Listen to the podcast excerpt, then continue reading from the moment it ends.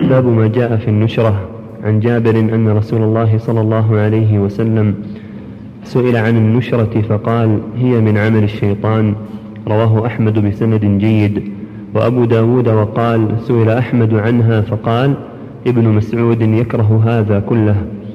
وفي البخاري عن قتادة قلت لابن المسيب رجل به طب أو يؤخذ عن امرأته أيحل عنه أو ينشر؟ قال لا بأس به إنما يريدون به الإصلاح فأما ما ينفع فلم ينه عنه. وروي عن الحسن أنه قال لا يحل السحر لا يحل السحر إلا ساحر.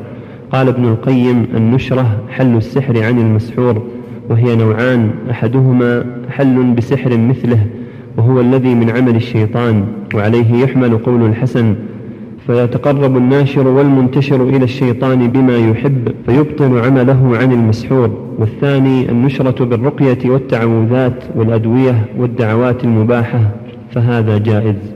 لما ذكر السحر وأنه محرم وأنه لا يتوصل إلا بالشياطين وأن الساحر يجب قتله ذكر هذا الباب في النشرة.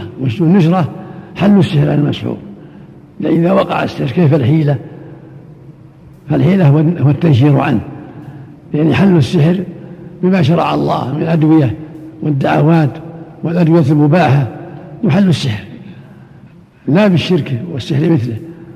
ولهذا لما سئل الرسول عن النشرة قال هي من عمل الشيطان. لما سئل عنها قال هي من لأنها حل بالسحر فلا تجوز.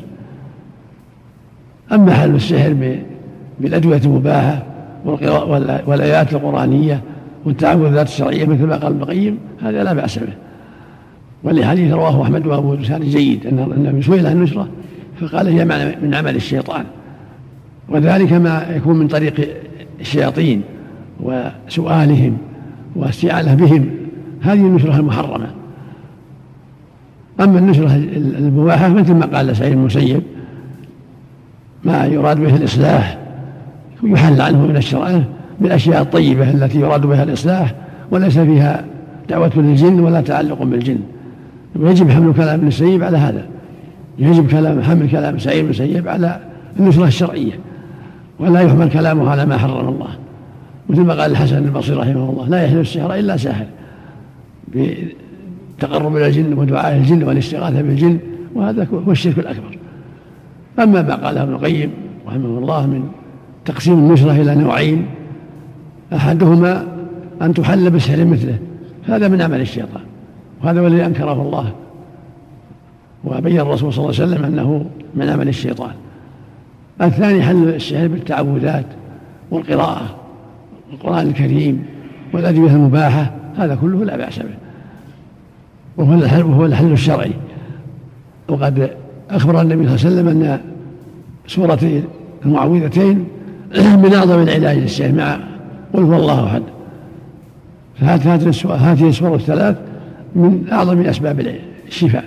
إذا قرأت على المسحور أو قرأها في كفيه ومسح بها وجهه وصدره ورأسه ثلاث مرات عدة ليالي يزول ما يجده من ذلك.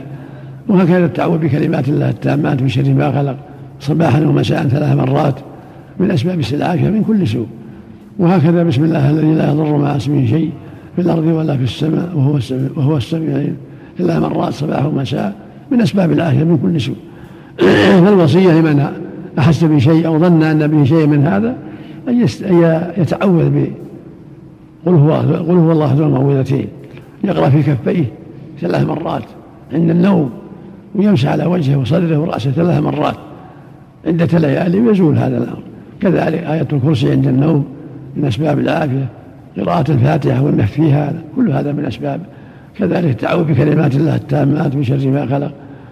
أعوذ بكلمات الله التامة من كل شيطان وهامة ومن كل عين لامة. كل هذه من أسباب العافية والشفاء. وفق الله الجميع. نعم.